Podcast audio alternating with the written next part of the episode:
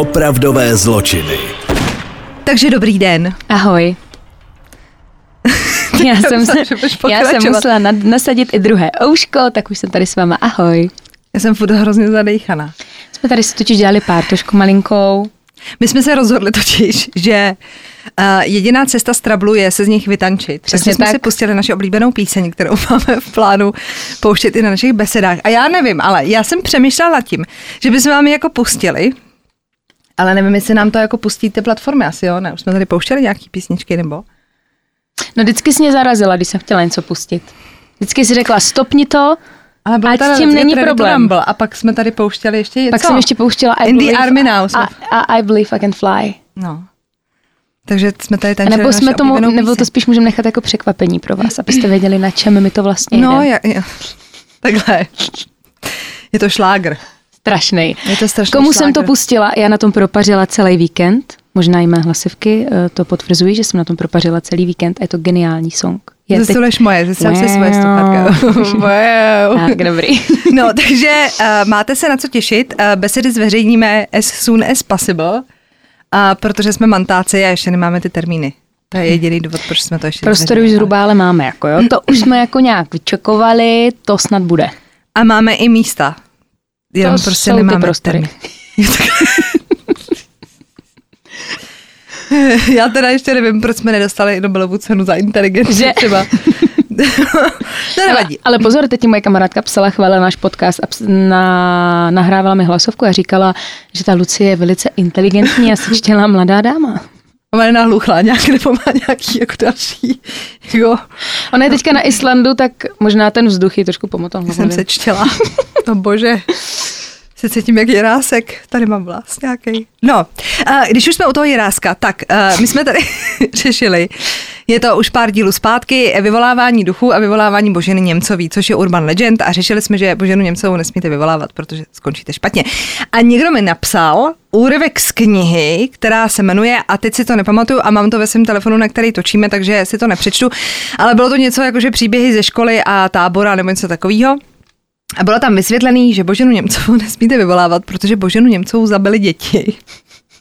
A ona je od té doby nenávidí. A proto, když ji vyvoláváte, tak vám pak vyškrábe ty oči. Jo, takhle podle mě, pokud poslouchají třeba lidi, kteří mají víc než jedno dítě, tak mají taky pocit, že zabijou její děti, ale jako soudili mých kamarádek, který mají po jednom dítěti, občas to tak jako vypadá, že ty děti zabijou, ale jinak je to radost samozřejmě. Takže na Boženu Němcovou si dávat bacha, ať vás tady nenapadne. Radši toho Jiráska si vyvolejte. A tak za co by, co by vám řekl? Já ti nevím. Jo, a ještě jsem chtěla říct, teda když už jsme u těch blbostí na začátku, že... Mm,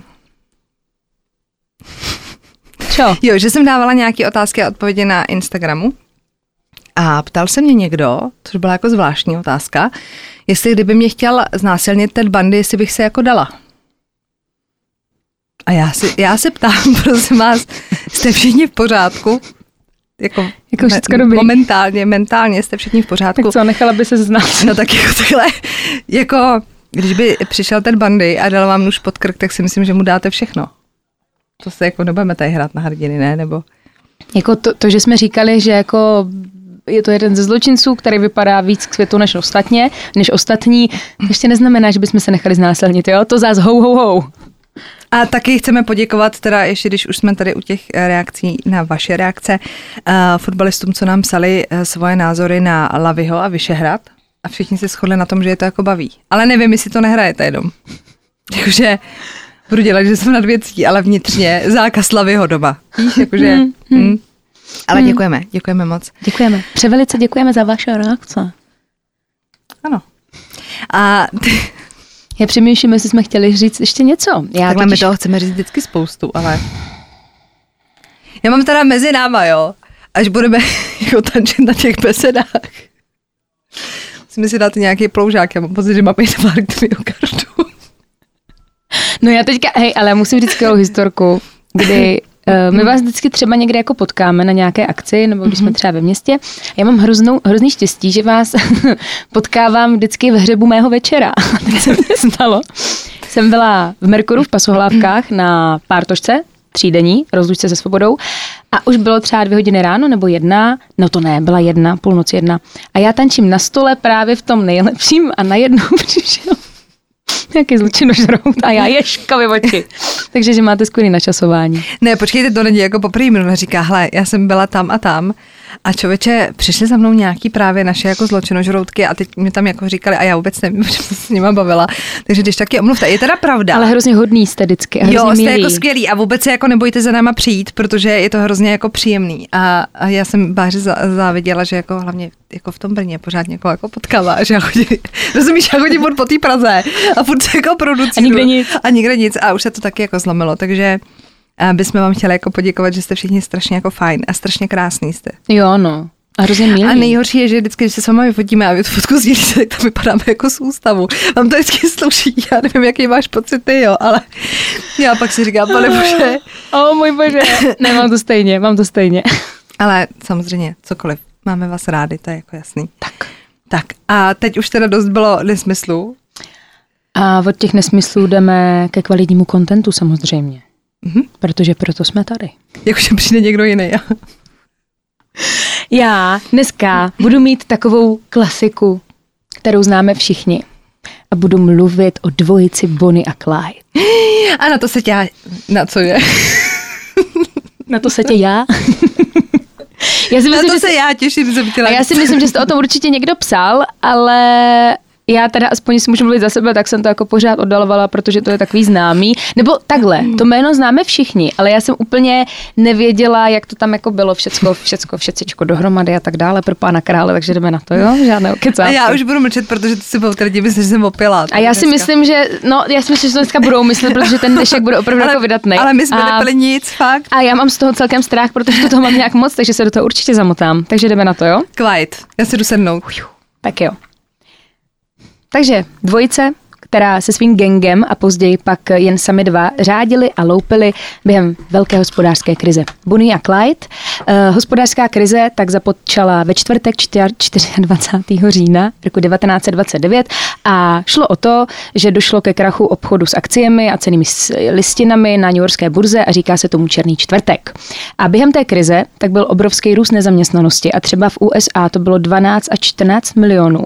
A taky se během té doby snižovaly platy, takže lidi samozřejmě byli naštvaní, neměli žádné jistoty a často se konaly demonstrace, různé stávky a řekla bych, že ta doba musela být jako hodně napjatá.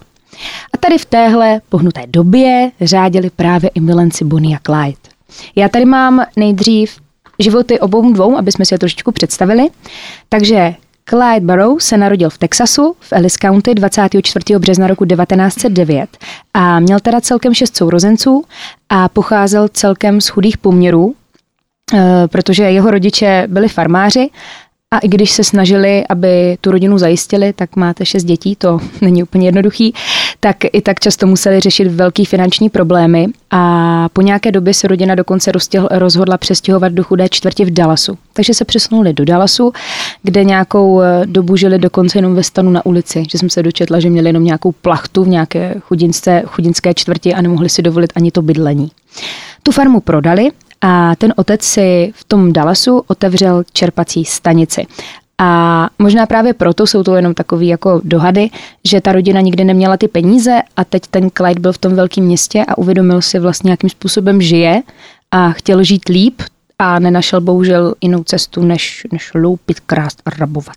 Takže to byla možná jeho motivace. Eh, Začal teda svoji zločineckou kariéru celkem brzo. Já to tady nemám napsaný, ale viděla jsem, že snad v 17 byl poprvé začený, takže to rozjel celkem brzo. A společně i s bráchou, třeba s bráchou Marvinem a někdy se připojili ostatní bratři. Takže brašula dobrý. Co se týče těch krádeží, tak co ty sami tady mrvíš? Každopádně eh, začali teda krást v okolí, nejčastěji šlo o krádeže aut, nebo to mě hrozně pobavilo. Já jsem si myslela, že to je nějaký jako špatný překlep nebo nějaký špatný překlad, ale bylo to ve třech článcích v zahraničním článku, co jsem četla, že oni kradli jako drůbež, krocany. A to se nemělo dělat. Takže oni přechovávali tu drůbež, což bylo jaký špatně. Poprvé ho teda zatkli už v roce 1926 a o rok později dokonce společně s bráchou tím Marvinem, a že byli jako oba zatklí.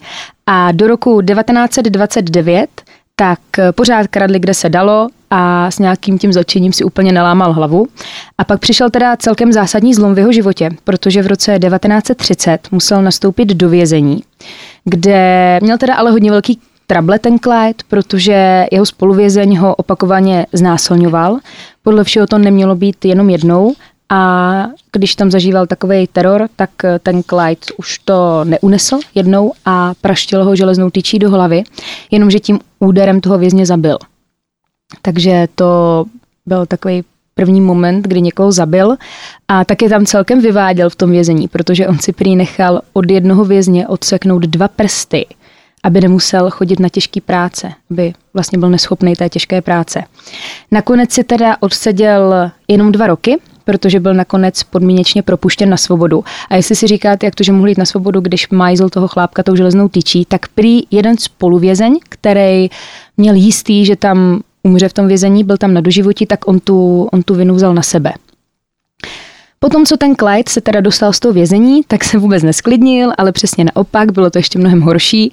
E, nešlo ani tak o to, že by chtěl peníze nebo mm, na sebe nějakým způsobem upozorňovat, ale teď už ta jeho motivace byla spíš jako pomsta společnosti za ten vězenský systém v tom Texasu, na který neměl vůbec žádný dobrý vzpomínky a chtěl se v podstatě jako pomstít. A to byl teda Clyde. Jo, teď tu máme Bonnie. To je hrozně jméno, když to řeknu, mm. Bonnie. Je. Yeah. No, Yeah. Bonnie se narodila taky v Texasu 1. října 1910. Tam měla dva sourozence a ani její rodinný zázemí nebyla žádná sláva, protože když jí byly čtyři roky, tak eh, jí zemřel tatínek a ta maminka asi nezvládala tu rodinu úplně perfektně zajistit, tak eh, vzala ty děti a odjeli k jejím rodičům. Její rodiče bydleli v Dallasu, tam teda Bonnie studovala na střední škole a ráda se, ráda se věnovala psaní a dokonce jezdila reprezentovat školu na soutěže, taky milovala hudbu, milovala herectví, takže byla umělecky založená a když byla na té střední škole, tak potkala Roje Tortna, do kterého se krátce na to zamilovala, začali spolu chodit a ona si ho nakonec vzala za muže. V té době jí bylo 16 let a prý si ho nechala dokonce vytetovat toho chlapíka, což v té době je celkem odvážný. To manželství jim teda ale moc dlouho nevydrželo, eh, protože on se rád napil, byl takový agresivnější, netrávil moc času doma a jednou se prostě zbalil a odešel, Bonnie nevěděla absolutně, kde je a nakonec to manželství skončilo hodně rychle, protože k tomu všemu ho krátce po té svatbě zatkli a šel si sednout. Takže asi tak. Eh, co je zajímavé, tak oni se nikdy nerozvedli. Oni se jenom rozešli ale pořád vlastně byli manželé, i když už pak byla s tím Clydem. Takže jsem, oni tam přímo psali, že uh, i s, pr- s stále se snubním prstínkem uh, řádila s Clydem, což mě přijde takový jako rr. No, ale co jsem se dočetla, tak Bonnie podle všeho taky nebyla žádný svatoušek, protože i ona měla na krku nějaký drobný krádeže. Každopádně měla i zaměstnání a pracovala v Dallasu jako servírka. A teď přicházíme do bodu, jak se seznámili. Ono tím, že už je to hodně dávno, tak eh, nejsou veškeré ty informace stoprocentní, takže já jsem dala dokupy všechny ty možnosti, jak se mohli seznámit, protože jsem se všude dočetla něco jiného. Takže první varianta je ta, že jak dělala tu servírku v tom Dallasu, tak se právě tam seznámila s tím Clydem. To je verze číslo jedna. Uh, potom tu mám, jo jasně, to jsme měli. A potom někdo uvádí, že se potkali u nějakých svých společných kamarádů a že tam přeskočila jiskra. A třetí verze, co jsem našla, tak eh, že ona se kamarádila s Clydovou sestrou a jednou právě byla u nich doma taboný a přišel Clyde a láska jako trám. Takže jedna tady z těch tří variant to prostě byla.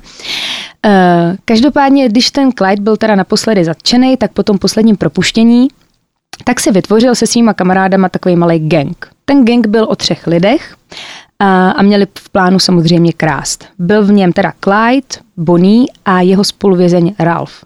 Ta Bonnie na to přikývla, já se pak k tomu dostanu. Ono se říká, že v podstatě kdyby toho Clyda nepotkala, tak asi takový lumpárně jako nikdy dělat nebude, že to bylo fakt takový to zaslepení láskou asi. Takže to chápeme, že jo. Takže vytvořili tady ti tři takový gang. Později se přidali i jiní kamarádi nebo tam byli i ti bratři. Já kdybych to tady měla všechno jmenovat, já si myslím, že v těch jménech bychom se strašně ztráceli, ale důležitá informace je prostě ta, že Bonnie a Clyde byli členové toho gengu úplně od začátku až do konce a během, toto se, během toho času se tam přidávali ti kamarádi nebo odešli, nebo ti bratři tam hráli nějakou roli. Furt se to tak jako točilo, ale oni byli takový pevný jádro toho gengu. Ale vyplývá mi z toho jedno varování. Bacha na bratry svých kamarádek. Bacha na to. Nikdy nevíte, nikdy nevíte. Tak, eh, kde jsem to skončila? Tady. Každopádně teda v roce 1932 eh, tak eh, se jim jedna akcička trošku zvrhla, protože když vykrádali obchod s nářadím, tak je u toho chytla policie. A chytili tu Bonnie a Ralfa, a ta Bonnie musela nastoupit do vězení, ale nakonec tam byla jen chvilku kvůli nedostatku důkazů. A pokud jde o toho jeho miláčka Clyda, tak ten pokračoval v, loupáč, v loupáčkách se svým kamarádem Raymondem Hamiltonem. A tady teda taky nastane hodně velký zlom, protože pokud jde o ty jejich vloupačky, tak v roce 1932, bylo to v Dubnu, tak oni chtěli vykrást drogéry, ale bohužel se tam něco zvrhlo a zastřelili toho majitele, který zrovna v té drogérii byl. A takže to bylo první takový násilnější vloupání, řekla bych. Nevíme, co se tam stalo, prostě ho zastřelili a uběhlo pár měsíců a ta Bonnie teda byla zase na svobodě. Teď samozřejmě byla venku a stála před taková Sofína volba. Ona si prostě musela vybrat, jestli bude teda žít eh, s tím Clydem a půjde s ním, protože už si byla vědoma ale toho, že to nebude jednoduchý, protože už měl na kroku vraždu, už byl hledaný, musela by se s ním schovávat, anebo by se na to vyprdla holka, našla si nějakého slušného kluka a žili spolu spokojeně až do smrti. Samozřejmě, že ne, vybrala si Clyda a rozhodla se s ním teda se schovávat a společně e, nebudou žít ten normální život, ale budou žít život takových gangstrů, jo. Eh, společně to teda pak už pořádně rozjeli a zúčastňovali se toho i toho, ti jeho kamarádi a začali teda ve velkým, ale fakt ve velkým přepadat obchody, banky, čerpací stanice, prostě všude, kde se dalo. A celkem takhle řádili na území minimálně pěti států USA. Někde dokonce říkají, že i šesti, ale minimálně pět jich bylo. A já jsem si říkala, že tak jako řádili celkem jako po, velké, po velkým území, tak je to z toho důvodu, mě to šli hrozně fikaně, že v té době v USA tak to bylo se zákonem tak, že pokud eh, po nich šla policie, tak nejlepší, nejlepší řešení bylo prostě přejet hranice, protože přes ně už na ně policie nemohla a nemohli je přes ty hranice už chytat. Takže oni eh, většinou byli hrozně chytrý a kradli právě v okolí hranic a jakmile na ně ta policie, tak oni jenom přijeli do jiného státu a ta policie na, nich ne, na ně nemohla. Mě to připomíná takový ty hry na Playstationu, třeba Redko, jak prostě jedeš, svítí to červeně a pak mm-hmm. se mhm. dostaneš na jinou hranici a už na tebe nemůžou.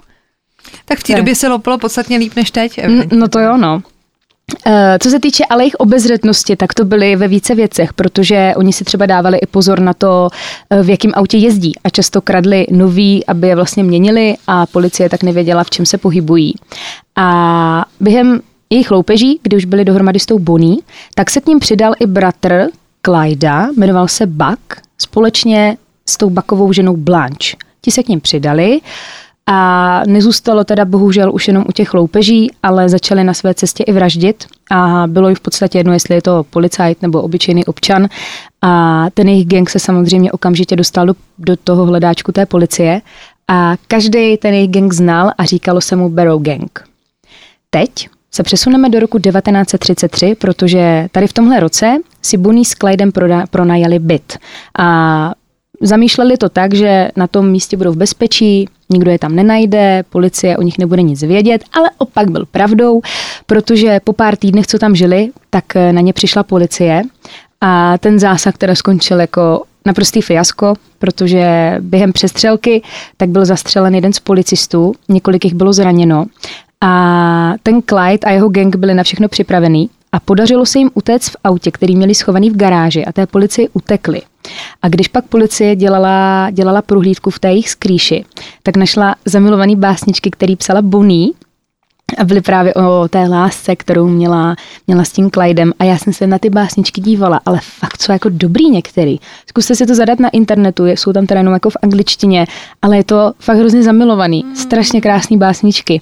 A k tomu právě v té skrýši našli i fotky, které si spolu fotili a šlo o ty fotky, které jsou takový ty ikonický, jak ona stojí s tím cigárem v té puse, drží tu zbraň u toho auta v těch šatech, tak to právě našli přímo v tom jejich domě. Uh, tady ty fotky potom dokonce teda obletěly tisk a Policie byla celkem v šoku, protože se stalo něco, co vůbec nečekali, protože ti lidi s nima začali sympatizovat.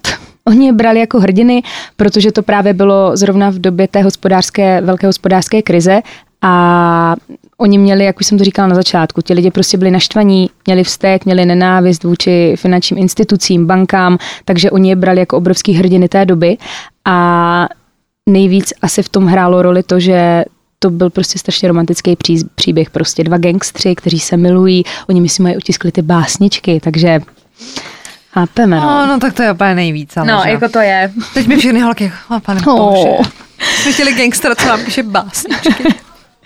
No a v létě roku 1933 tak nastal další problém, protože během těžké autonehody, tak eh, Bonnie málem přišla o život. Tu nehodu způsobil Clyde. Ona teda byla hodně vážně zraněná. Každopádně se z toho po nějaké době dostala.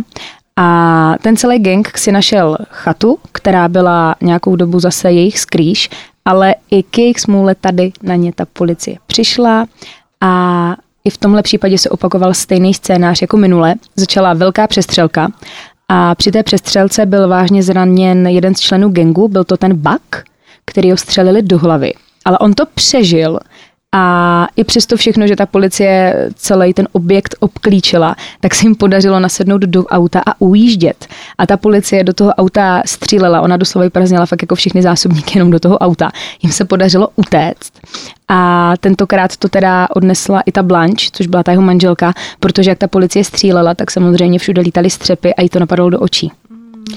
A tady po té šílené jízdě tak se utábořili v nějakým zábavním parku bývalým, ale ani tady neměli pokoj a policie je našla i tady. A v tenhle moment teda postřelili toho baka, který ale v ten moment už nebyl schopen utíkat dál, protože byl že jo, postřelený na hlavě, do toho postřelili ještě takhle a teď nach- přichází další romantická chvilka. Ty zranění byly hrozně vážný a ta žena Blanche, místo toho, aby utekla, tak ona tam zůstala ne. se svým manželem, protože nebyla schopna ho opustit. A zůstala oh my tam God. s ním. Nikam neutekla, policie ji zadržela, zatkla a ten její manžel Buck teda pak zemřel o pár dní na následky toho zranění. Pokud jde o Bonnie a Clyda, tak eh, ti prchali společně ještě s jedním kumpánem, který pak řekl, že už prostě se vším končí, že už toho má dost. Eh, Toho pak policie teda dopadla.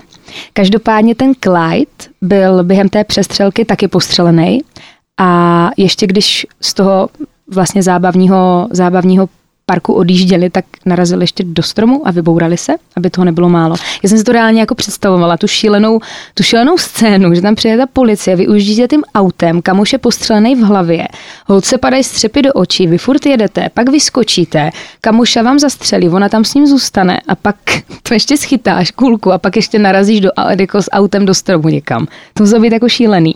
A oni se teda vybourali, narazili do stromu a on byl teda postřelený a po bouračce a utíkali s tou buní k řece, kterou přeplavali, přeplavali a dostali se do bezpečí.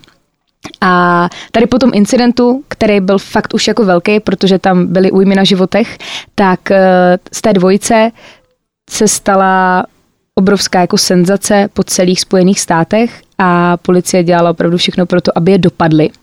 A oni dva teda mezi tím spolu jezdili, loupili, přepadávali, kde se dalo a jezdili teda ve Fordu V8 a ten Clyde prej ty Fordy naprosto miloval a dokonce tenkrát napsal i nějaký dopis do té automobilky, jak dělají prostě nejlepší, nejlepší auta na světě. Tady potom incidentu s tou přestřelkou, tak eh, veřejnost už trošičku na ně změnila názor, protože, jak už jsem říkala, umírali tam i nevinní lidi, což se jim už nelíbilo a ty jejich fotky byly opravdu všude. Každý je chtěl chytit a dokonce byla vypsaná odměna tisíc dolarů za jejich mrtvoly. A tisíc dolarů v té době, To je dost? to je sakra dost. Nakonec uh, přišel šerif, jmenoval se Smooth Schmidt a přišel s nápadem, jak na to. On se spojil s agenty FBI a rozhodli se, že na ně udělají takovou lest, protože oni je sledovali. Oni jako v podstatě tak zhruba věděli, v jakých uh, místech se pohybují, ale nevěděli jako reálně, ale slyšeli to, hele, tady nás vykradli, bylo to oni, tak tam jeli a snažili se takhle nějakým způsobem vypátrat. A zjistili, že jsou pořád v kontaktu s tou rodinou. A taky počítali s tím, že budou chtít kontaktovat a najít uh, jednoho toho jejich bývalého člena, toho um, Henryho Metvina. A bylo jasný, že oni pojedou na farmu k jeho otci. On tam měl nějakou rodinnou farmu a té policie došlo, hele, tak asi to tam pojedou zkontrolovat. Nachystali teda léčku, oni odstavili nákladák, který patřil tomu otci toho Henryho. A ten nákladák nastavili k té silnici, po které, po které měl Clyde a Bonnie přijet. A u toho nákladáku sundali jedno kolo, aby to vypadalo, že to auto má poruchu, čímž oni by jako zastavili, zjistili, co se děje a už by tam byla připravená policie.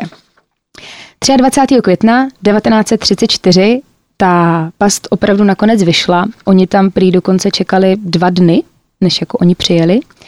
Ten eh, Clyde s tou Bonnie tak se ráno nasnídali, vyrazili tam a opravdu jeli po té silnici teda směrem na tu farmu a když uviděli ten nákladák, tak ten Clyde zpomalil, aby, aby zjistil, co se děje a naprosto nečekaně v tom momentě začala policie střílet. Ta policie vystřílela Eh, neskutečné množství nábojů. Bylo to zase, zdroje byly jiný, ale udělala jsem takový soupis, že bylo to něco mezi 167 až 217 náboji. Ti pálili, to auto bylo jako cedník. A ten Clyde a Bonnie, tak eh, každý schytal přes 50, 50 ran. Ne. Mhm. Já se teda musím přiznat, že já s nima strašně sympatizuju a hrozně, to, to je taky to, jak když koukáte třeba na film, který víte, jak skončí, protože hmm. je podle skutečné události, ale vy prostě pořád doufáte, že, že to bude prostě jinak. jinak. Že to bude, je to, tohle je hrozně zvláštní příběh, že vlastně tak, tak je tam taková ta jako nějaká jako sympatie a nechci tak je tam omlouvat. Lové hlavně. Je, je tam, tam prostě lové. láska. Teď, že ta doba byla prostě zlá, lidi dělali nějaký zoufalý věci a samozřejmě nemělo by se to, ale je to tako, no je to prostě romantiárna jako blázen. Ježko, ale já si myslím, že já pak dostanu, že je natočený uh, natočený i film.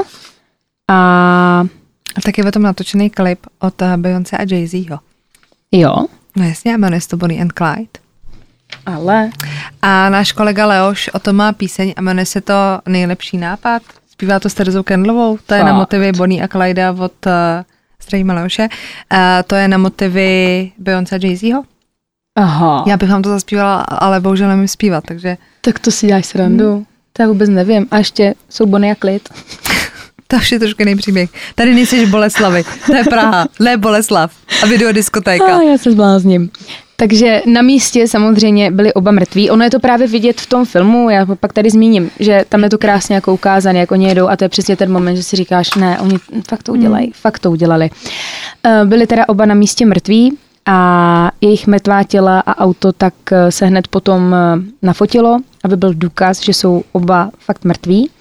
Ty jejich těla pak převezli do Dallasu a teď to, je, to, to je šílenost. Eh, tam se sešlo tisíce lidí, kteří chtěli vidět jejich mrtvoly. A byli to většinou jejich fanoušci.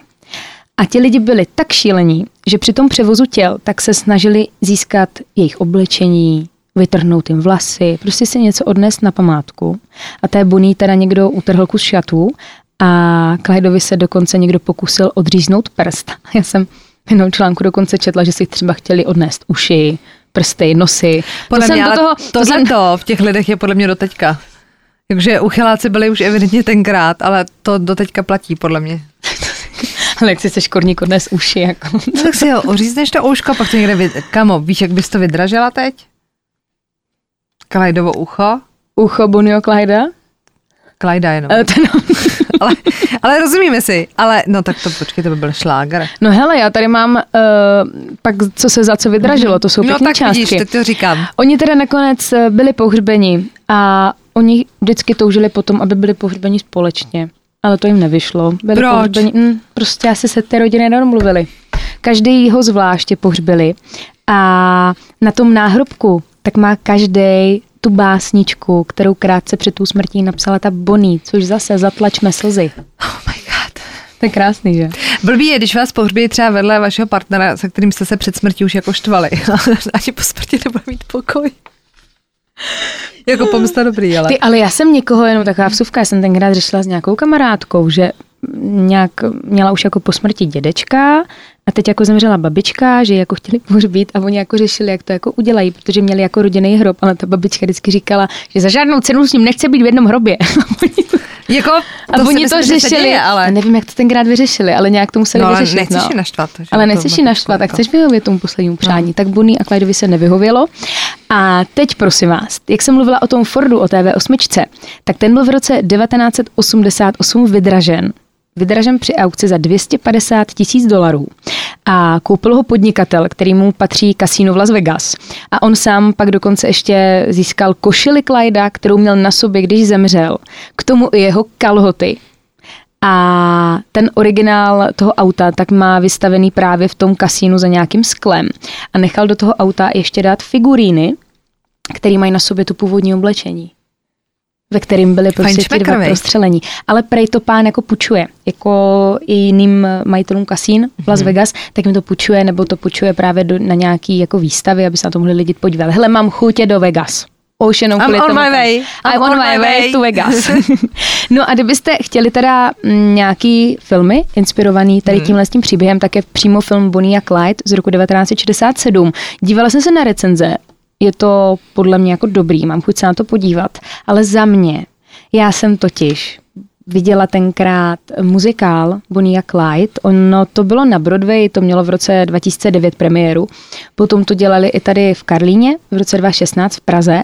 A já jsem si tenkrát pouštěla nějaký, tady to karlínský jsem neviděla, já mám pocit, že už, eh, že už měli dernieru, ale nechci kecat, na to se podívejte. Ale dívala jsem se právě na internetu na tu broadwayskou verzi. To jste neslyšeli krásnější muziku. To je tak strašně Já mám nádherný. z toho chutí pustit, půjč mi telefon, odemkni mi ho, prosím. Já bych pustila úryvek, jako, aby vám to bylo jako jasný, o čem jako mluvím, protože to je podle mě tak strašně jako... Můžu to tam, tu No, Bonnie? no, eh, já, podle mě to je Bonnie a Clyde. A zadej tam How About the... Ne, počkej, já vám chci pustit ne ten muzikál, ale chci vám pustit toho Jay-Zho. A já vám pak pustím ten muzikál, to je Ale já nejkrásnější. právě jestli to můžeme jako... Tohle je prostě to je Sofie, no, budete si to muset asi najít, nebo já nevím. A nemůžeme pustit jenom úryvek. Já právě nevím. To je prostě strašně těžký. Ale tady Bonnie a Clyde z Bridget Bardot, jo. Ty kráso. Bude hrozně dobrý film. Hele, Beyoncé a Jay-Z, Bonnie and Clyde. 4K to tady máme. Já nevím, jestli můžu... Což pustím jenom jako... Pust jenom- to ale reklamy, že jo? Tak pust, pust jenom část. No, tak teď... Počkejte, tady jedou, jsou v autě. Počkej. Tak teď jsou tam policajti, prosím vás. Já zastavuju Bonnie a Clyda. Ty jsou tam samozřejmě... to je jako, to je, já bych to posunula, já vám chci ten začátek. Ne, počkej, počkej, počkej. Počkej, teď jim kontroluje papíry, jo. Teď jim kontroluje papíry. Čekejte si. A pustíme Leoše, tak já nevím, to bude rychlejší. Teď jim to kontroluje ty papíry. Policajti koukají. Rozumíš? A teď je pouštěj, pouštěj je. Halo. Aha. Tak to známe, ne? Všichni. to je podle You ready be? No to je Bonnie Clyde. To si No a pak, srandu. pak právě Leoš udělal tu písničku Nejlepší nápad. No a vy se pak podívejte, Na ten muzikál prostě. protože ten muzikál, to je, to je, je já chci vám jenom kousíček, jenom ten začátek, to bude strašně Takže nás rychlý. zakážou prostě. prostě nedáme pochválit, budeme pouštět nějaký... Uh, než tak to, se, ale fakt se podívejte na ten Karlín, protože já si myslím, že už to je dernírovaný. Já jsem to neviděla. A vypadalo nebo to někde nějaký dobře. záznam třeba.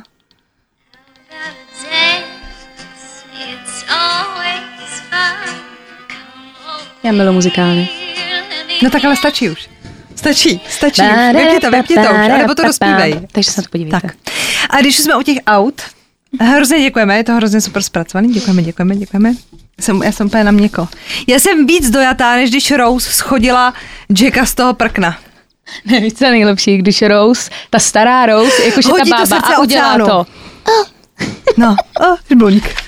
Tak to je podle mě to je největší provar, že to víme všichni. Jako Jacka zahotěla to srdce oceánu. Tak, a tak třeba neměla ráda své vnoučata. To se může stát. To nikdo neví. Co je s zavřenými dveřmi u Rose? Třeba já si jako myslím, jestli to poslouchá moje máma, tak ti mami zdravím, ale ty víš, že bys to udělala, jo. Tak třeba moje máma si myslím, že by to srdce radši zahodila, než by napodala. Mami, promiň. No ale chci říct teda eh, k autům, jo. Tak eh, psala nám nějaká posluchačka, naše zločinožroutka, že poslouchala minulé díl, kdy jsme vyzývali k úklidu auta Ano. a kufru. A ona právě říkala, že má super příběh s úklidem auta, poněvadž jí auto ukradli. A to auto druhý den našli. A ty zloději, jediné, co zvládli, bylo vynosit ten bordel. Ne. Takže si ji vrátilo uklizený.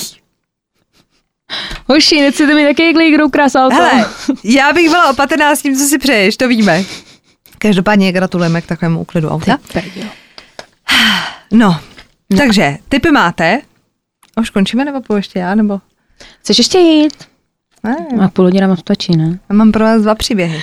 Wow, jdeme na to. Tak jo, A takže počkej, o čem to bude? uh, mám pro vás, uh, já jsem to tady avizovala, myslím si, že to nebyl ten minulej, ale ten před ním, díl, kdy jsme tady narazili zpětně, jako retrospektiva, na vraha přiznavače, na Henryho Lee Lukase a mluvila jsem tady o zmizení jedné slečny, která, do kterého on se jakoby přichomejt a že spolu s tou slečnou on se přiznal ještě uh, k vraždě dívky, který se přezdívalo Orange Socks. Oh. A slibovala jsem, že ji zpracuju, takže ji dneska máme. A plus pro vás mám voodoo vraždy. Tak jo. Oh a já jsem se God. ještě chtěla zeptat. Viděla jsi, nebo jestli, protože ty si tenkrát zpracovávala Golden State Killer, mm-hmm. to dělala ty. Mm-hmm. A já jsem včera večer nalazi, narazila, že na HBO je o něm dokument. Tak jestli to víš. No jasně. Já to nevěděla. A to nevěděla. Já a jsem teď se- už to ví, ale... Už to vím, už jsem ví. viděla, pak jsem mu to usla, protože bylo pozdě, ale podívám se na to. Takže to si puste samozřejmě, to si puste a my si teda prohazujeme. Ptáte se často, proč se prohazujeme, prohazujeme se, protože tady na tom místě, kde sedím já, to je hnus place, tady je hnusnější světlo. Já vím, že byste mohli říct, že to tak není, ale je. Takže my se tak. prohodíme a jdeme na to, jo? Tak. Tak, prohoz hotovej a já tady teda mám dva příběhy, protože oba dva byly jakoby kratší, tak abych vás neodflákla, jo. Uh, voodoo vraždy jsou takový jako z roku 1900, já bych vám řekla století, ale nevím. Takže 1913 až 12. Jako, To je ta sečtělá Takhle, důležitý je stanovit si limity a ty nepřekračovat, dobře? A nepište nám, jak ty století poznáme, my se nikdy nám to psali a je to prostě jedno. Nás to nezajímá. Ne, ne, nezajímá, ale prostě jako já bych chtěla. To je jako když máš člověka, který třeba, nevím, tak má nadváhu, nebo prostě něco, je třeba autista, je autista, chápeš, každý máme něco. Tak prostě Bechinková neumí století. A ta hlava, já to prostě, já to vím, vy jste mi to vysvětlili, ale já to prostě v té hlavě to nejde. Tak.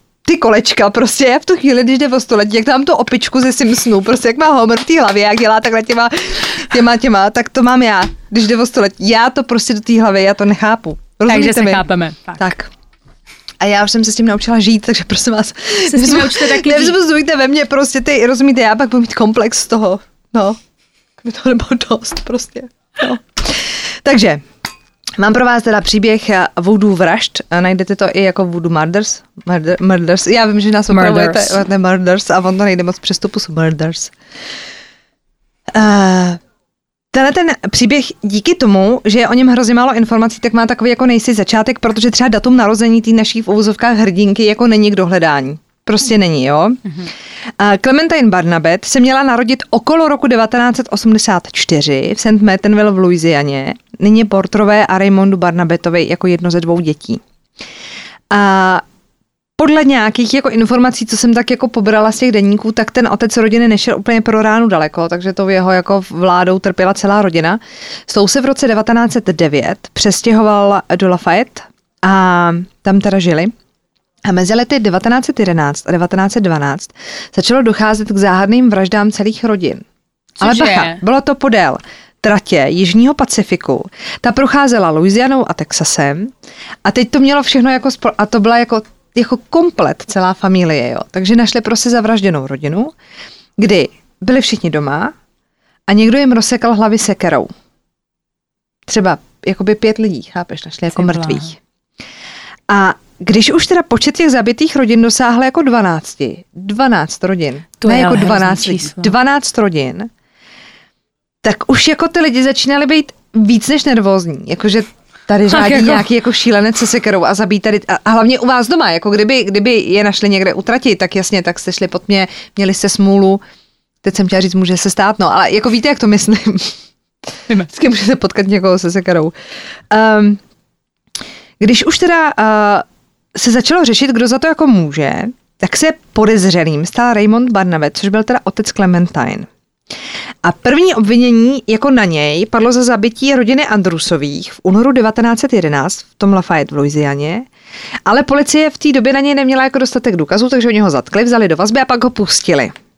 A za pár měsíců ho zatkli znovu a nakonec byl odsouzený za tu vraždu, protože proti němu svědčily i ty jeho dvě děti, ta dcera Clementine a syn Zeferin. A oba dva tvrdili, že on se vrátil v onu inkriminovanou noc, jakože mm-hmm. domů v oblečení od krve. A dokonce, že pak v nějaký jako chvíli se jim jako pochlubil, že tu rodinu vyvraždil. Aha. Takže na to konto ho vzali do vazby a pak byl teda odsouzený. Ten trest jako v tu chvíli teď není jako důležitý, jo. Zvláštní bylo, že přestože byl ten Raymond ve vazbě, vyšetřovaný, tak to vraždění pokračovalo. Mm-hmm. V listopadu 1911 byli zabiti Norbert a Asima Randelovi se svými čtyřmi dět, dětmi. Odpovídal i způsob vraždy, všichni byli zabiti sekerou. A rodina bydlela jenom pár bloků od Clementine a její rodiny, takže policie pátrala dál v té rodině Barnabetových a vyšetřovali, že udělali domovní prohlídku, zjistili, že třeba na vstupní brance k tomu jejich domu je krev.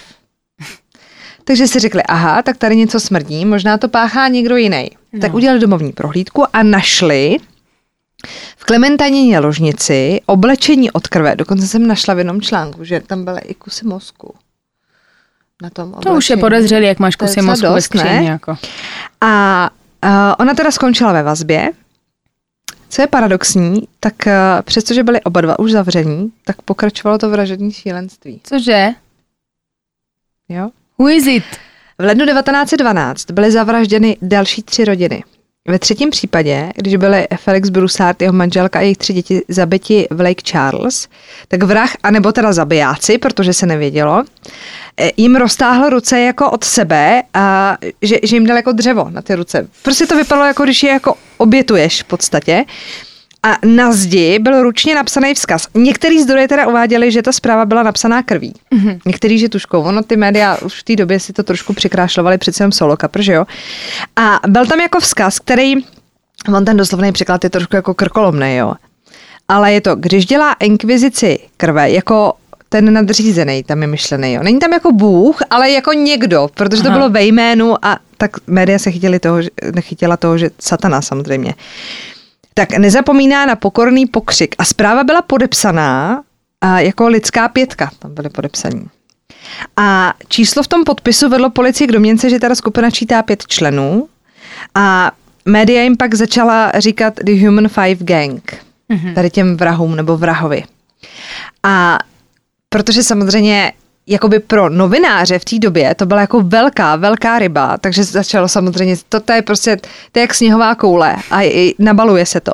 Takže se začalo spekulovat o tom, že se jedná o vraždy jakože ve jménu Voodoo, že číslo pět bylo spojeno s obětováním při různých rituálech a noviny psaly o tom, že zabito bylo pět rodin, který měli pět členů, až na jednu, která měla jako šest členů, ale že to miminko se narodilo den před, takže se to nepočítá. Nebo možná byli překvapení, takže že se šli pro pět a bylo jich tam šest.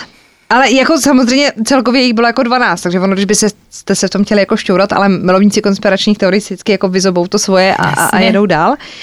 Každopádně se nakonec Clementine přiznala k 35 vraždám, který spáchala, a pozor, ona teda tvrdila, kvůli napojení na takzvanou obětní církev, což byla jako odnož svatý církve v Lake Charles v Louisianě. A hlavou církve měla být jakási jakože kněžka, ona si nechávala říkat kněžka, a ta jim všem, těm členům té církve obětní, dala nějaký magický balíčky a řekla jim, že ty balíčky jim dají jako nadpřirozené schopnosti, který jako, ať už spácháš jako cokoliv, tak tě to jako ochrání. Takže tě nedopadne policie, ani se Aha. ti nic jako nestane. Což když tomu jako uvěříš, tak samozřejmě začneš jako se trošku jako trhat ze řetězu. A ona teda údajně kvůli tomu balíčku uh, začala páchat jako ty vraždy a to první jako spáchala proto, aby jako zjistila, jestli to funguje, Aha. ten balíček. Ale chvilku fungoval, evidentně, že jo. Nicméně, podle teda té policie, ta Clementine působila o výslechu vždycky jako lehce zmateně, že jednou tvrdila, že spáchala ty vraždy sama, pak, že jich teda jako bylo víc, protože v té církvi jich jako bylo víc. Její obhájci tvrdili, že je šílená, jako v, v doslovném slova smyslu, jakože je psychicky nemocná. Nicméně stanula před soudem a ve věku 19 let byla odsouzena na doživotí ve věznici v Louisianě. 31. července 1913 se pokusila o útěk, ale ve stejný den byla nakonec chycena, ale přes ten pokus o útěk byla teda jinak považována za vzornou vězeňkyni. A ve vězení nakonec nebyla úplně dlouho. Podle jedné krátké zprávy, kterou jako čerpali zase nějaký ty místní jako noviny, podstoupila jakousi proceduru, kterou nikdo nespecifikoval blíž.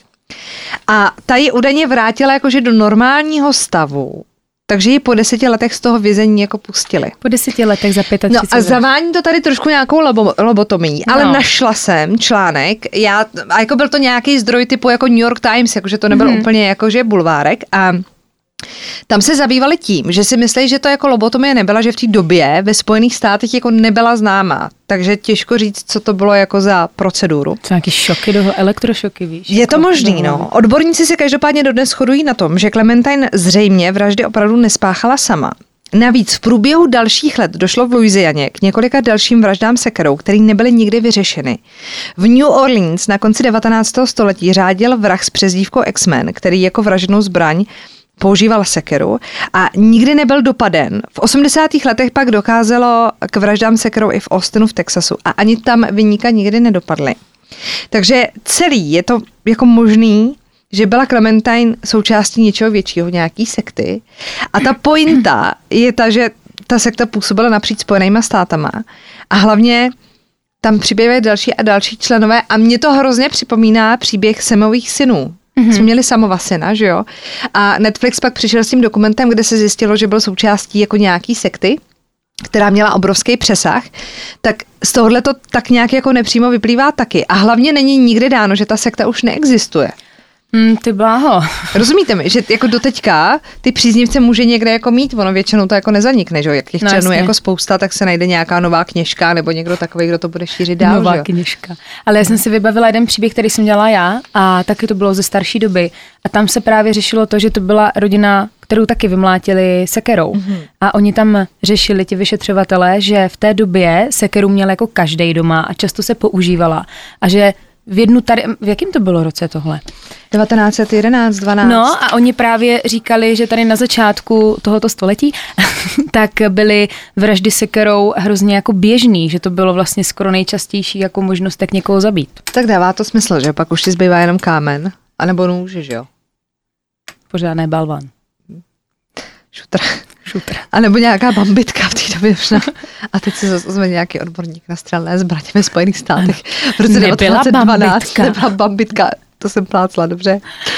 Tak, takže to byly Voodoo Murders a je to takový, jako já vím, že to bylo kraťounký, ale myslím si, že to k nám jako patří a hlavně to má jako přesah. No hlavně je hrozný, když jako říkáš, pak byla zabita další rodina, další rodina a zní to, jak kdyby zabili jako jednoho člověka, ale sakra, pod tím bylo pět lidí. Mm. Jakože jsme ty sekty. Kněžky, jestli nás teď poslouchá nějaká kněžka. Dost. Takhle, kněžka, teď přemýšlím, jako čeho by mohla být jako kněžka, jako by to bylo jako pozitivní a nic mě jako nenapadá. Asi existují pozitivní kněžky. Necháme to ležet. A teď pro vás mám dívku s oranžovou ponožkou. Uh, zní to hrozně vtipně, ale má to samozřejmě svoje opodstatnění a já jsem tady o ní mluvila v souvislosti s jiným případem, kdy tohle je jeden ze známých případů ve Spojených státech a opět se nám vrací do popředí i v tomhle případě Henry Lee Lucas. Zase tady ten Vrah kluk ukecanej. Ano. Oslavy Halloweenu se v roce 1979 změnily v noční můru pro motorkáře, který objevil na vnitrostátní silnici 35 v Georgetownu v Texasu tělo mrtvé dívky.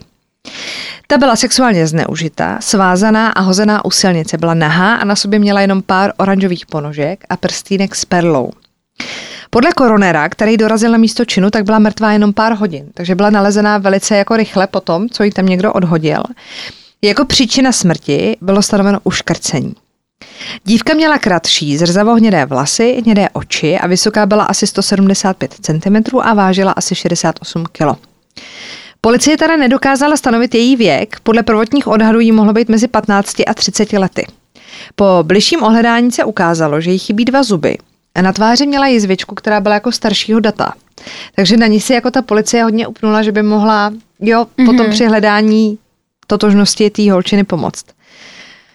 Nikdo netušil, kdo je neznámá dívka, bylo potřeba teda najít někoho, kdo ji jako bude, bude schopný identifikovat, někomu musela chybět, že jo? Mm-hmm.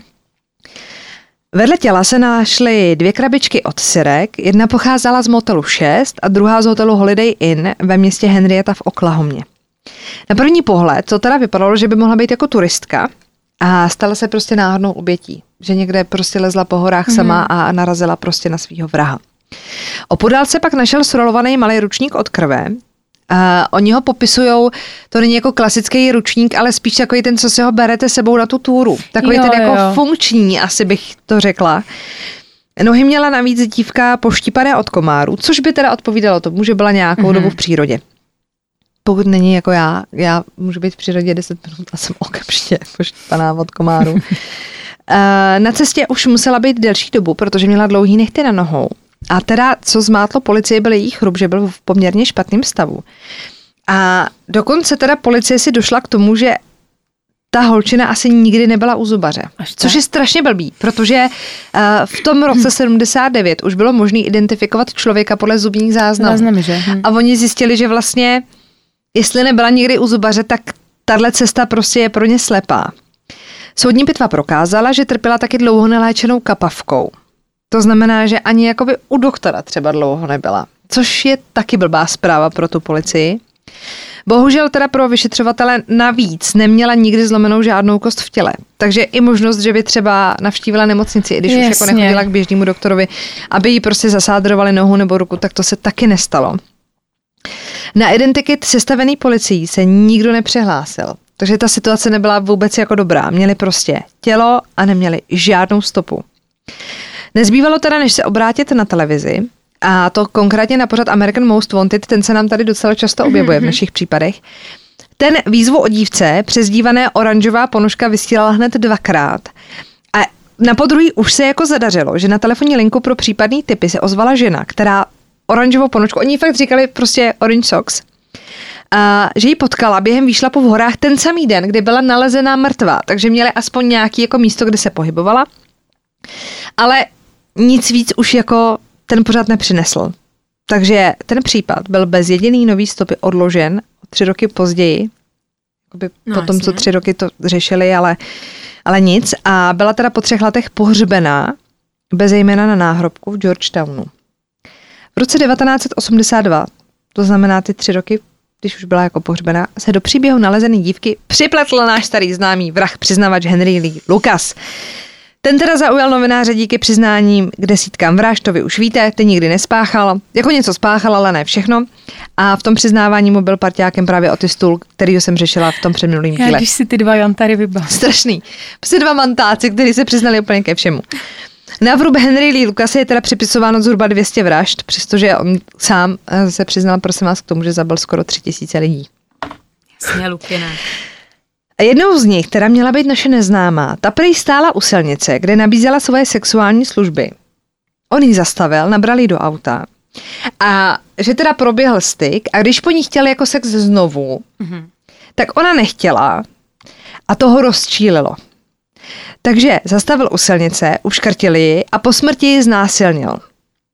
A odhodili u svodidel u silnice po cestě z Oklahomy do Georgetownu a dokonce policii ukázal, což bylo jako zajímavý, i místo, kde ji měl odhodit, což prej jako bylo to místo, kde ji našli. A on si to pamatuje prej tak dobře proto, že když zahazoval to tělo přes ty svodidla, tak se u toho poškrábal nebo poři- pořezal na noze o to svodidlo. A policie si říká, no a tak my jsme tam ale fakt našli, že jo? No. Takže to prostě tak jako vypadá. Každopádně si dívčino jméno nevybavoval, tak po nějaký době, že jo. Prej se jmenovala Judy anebo Joni. A právě na základě teda tohodle, toho přiznání um, údajně soudy rozhodly o trestu smrti, který teda Lukas potom dostal u soudu. Jenomže i přesto všechno spousta lidí nevěřila, že by měl Lukas s tou vraždou cokoliv společného. Jednak, teda neexistoval žádný fyzický důkaz, který by ho s ní jako spojil. Mm-hmm. A, tak v té době DNA ještě v plenkách, že jo. Navíc, policie měla jenom jeho slovo a těch jeho slov už měla víc než dost.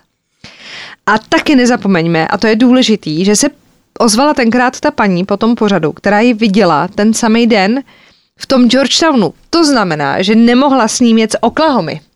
Jo, takhle.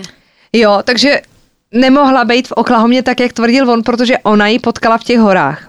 což teda hovořilo proti němu. Uh, policie tak bohužel teda doteďka nemůže potvrdit ani to jméno, protože s největší pravděpodobností se nemenovala Judy ani Joni. Jako i kdyby, dejme tomu, to proběhlo tak, že ji opravdu zabil, že ji opravdu jako potkal a nabral do toho auta a tak dál, tak jaká je jako pravděpodobnost, že mu řekla své pravý jméno? Hmm. Jak říká Charlie Harper, a půl chlapa, žádná se nemenuje Mod. Všichni řeknou nějaký jako jiný jméno. Takže jméno nevíme. A mně teda přišlo hrozně jako zvláštní, že se s Lukasem jako vůbec ta policie jako bavila po všech těch přiznáních, ale je teda fakt, že když vám frajer řekne, že to jako spáchal, tak vy si nemůžete dovolit jako to nevyšetřit. A našla jsem dokonce i článek, kde nějaký novinář se tím jako zaobíral, že ten Henry Lee Lucas měl zvláštní dar, že jako uměl vyčíst jako z těch lidí, co chtějí jako slyšet. To jsou takový ty sedmilháři, že, že jako poznáš, tak to, co chtějí slyšet ty policajti, asi jako, tak to je jako easy, ale že jako věděli, jak na ně a oni vlastně, když ho vyslýchali, tak on třeba jakoby sehrál takovou tu etídu, jako no, tak já si nemůžu vzpomenout a oni mu ukázali fotky z místa činu. Aby mu oživili tu paměť. Takhle. Takže on samozřejmě se přiznal k něčemu, co viděl jako před sebou a tím, že víte, jak ta oběť zemřela nebo tak, tak řeknete, no, tak si mi uškrtil, bla, bla, bla. Jo, jo. A předpokládám, že byla vyfocená na místě toho činu, to znamená, že viděli ty svodidla a tak dál. To není to zase jako tak těžký. Na druhou stranu, ta policie v té době měla velké množství nevyřešených případů, takže se snažila v podstatě smáznout ty pomníčky, aby měla jako vyřešeno. Ta statistika je taky jako samozřejmě mrchá, takže nechcete být třeba oddělení s největším počtem nevyřešených vražd, takže mu to prostě dáte na vroubek, on stejně pojede sedět, vám je to jakoby jedno, což je hrozný, ale tak jako mohlo to hrát svoji roli. A někteří tvrdili teda, že se přiznával i proto, že měl potom výhody oproti jiným vězňům, že třeba měl lepší jídlo, nebo ho pouštěli díl jako na vzduch v té věznici, na ty procházky a tak. Nicméně právě kvůli pochybám o těch spáchaných činech nakonec George W. Bush, v té době guvernér Texasu, snížil Lukasovi trest z trestu smrti na doživotí v roce 1998.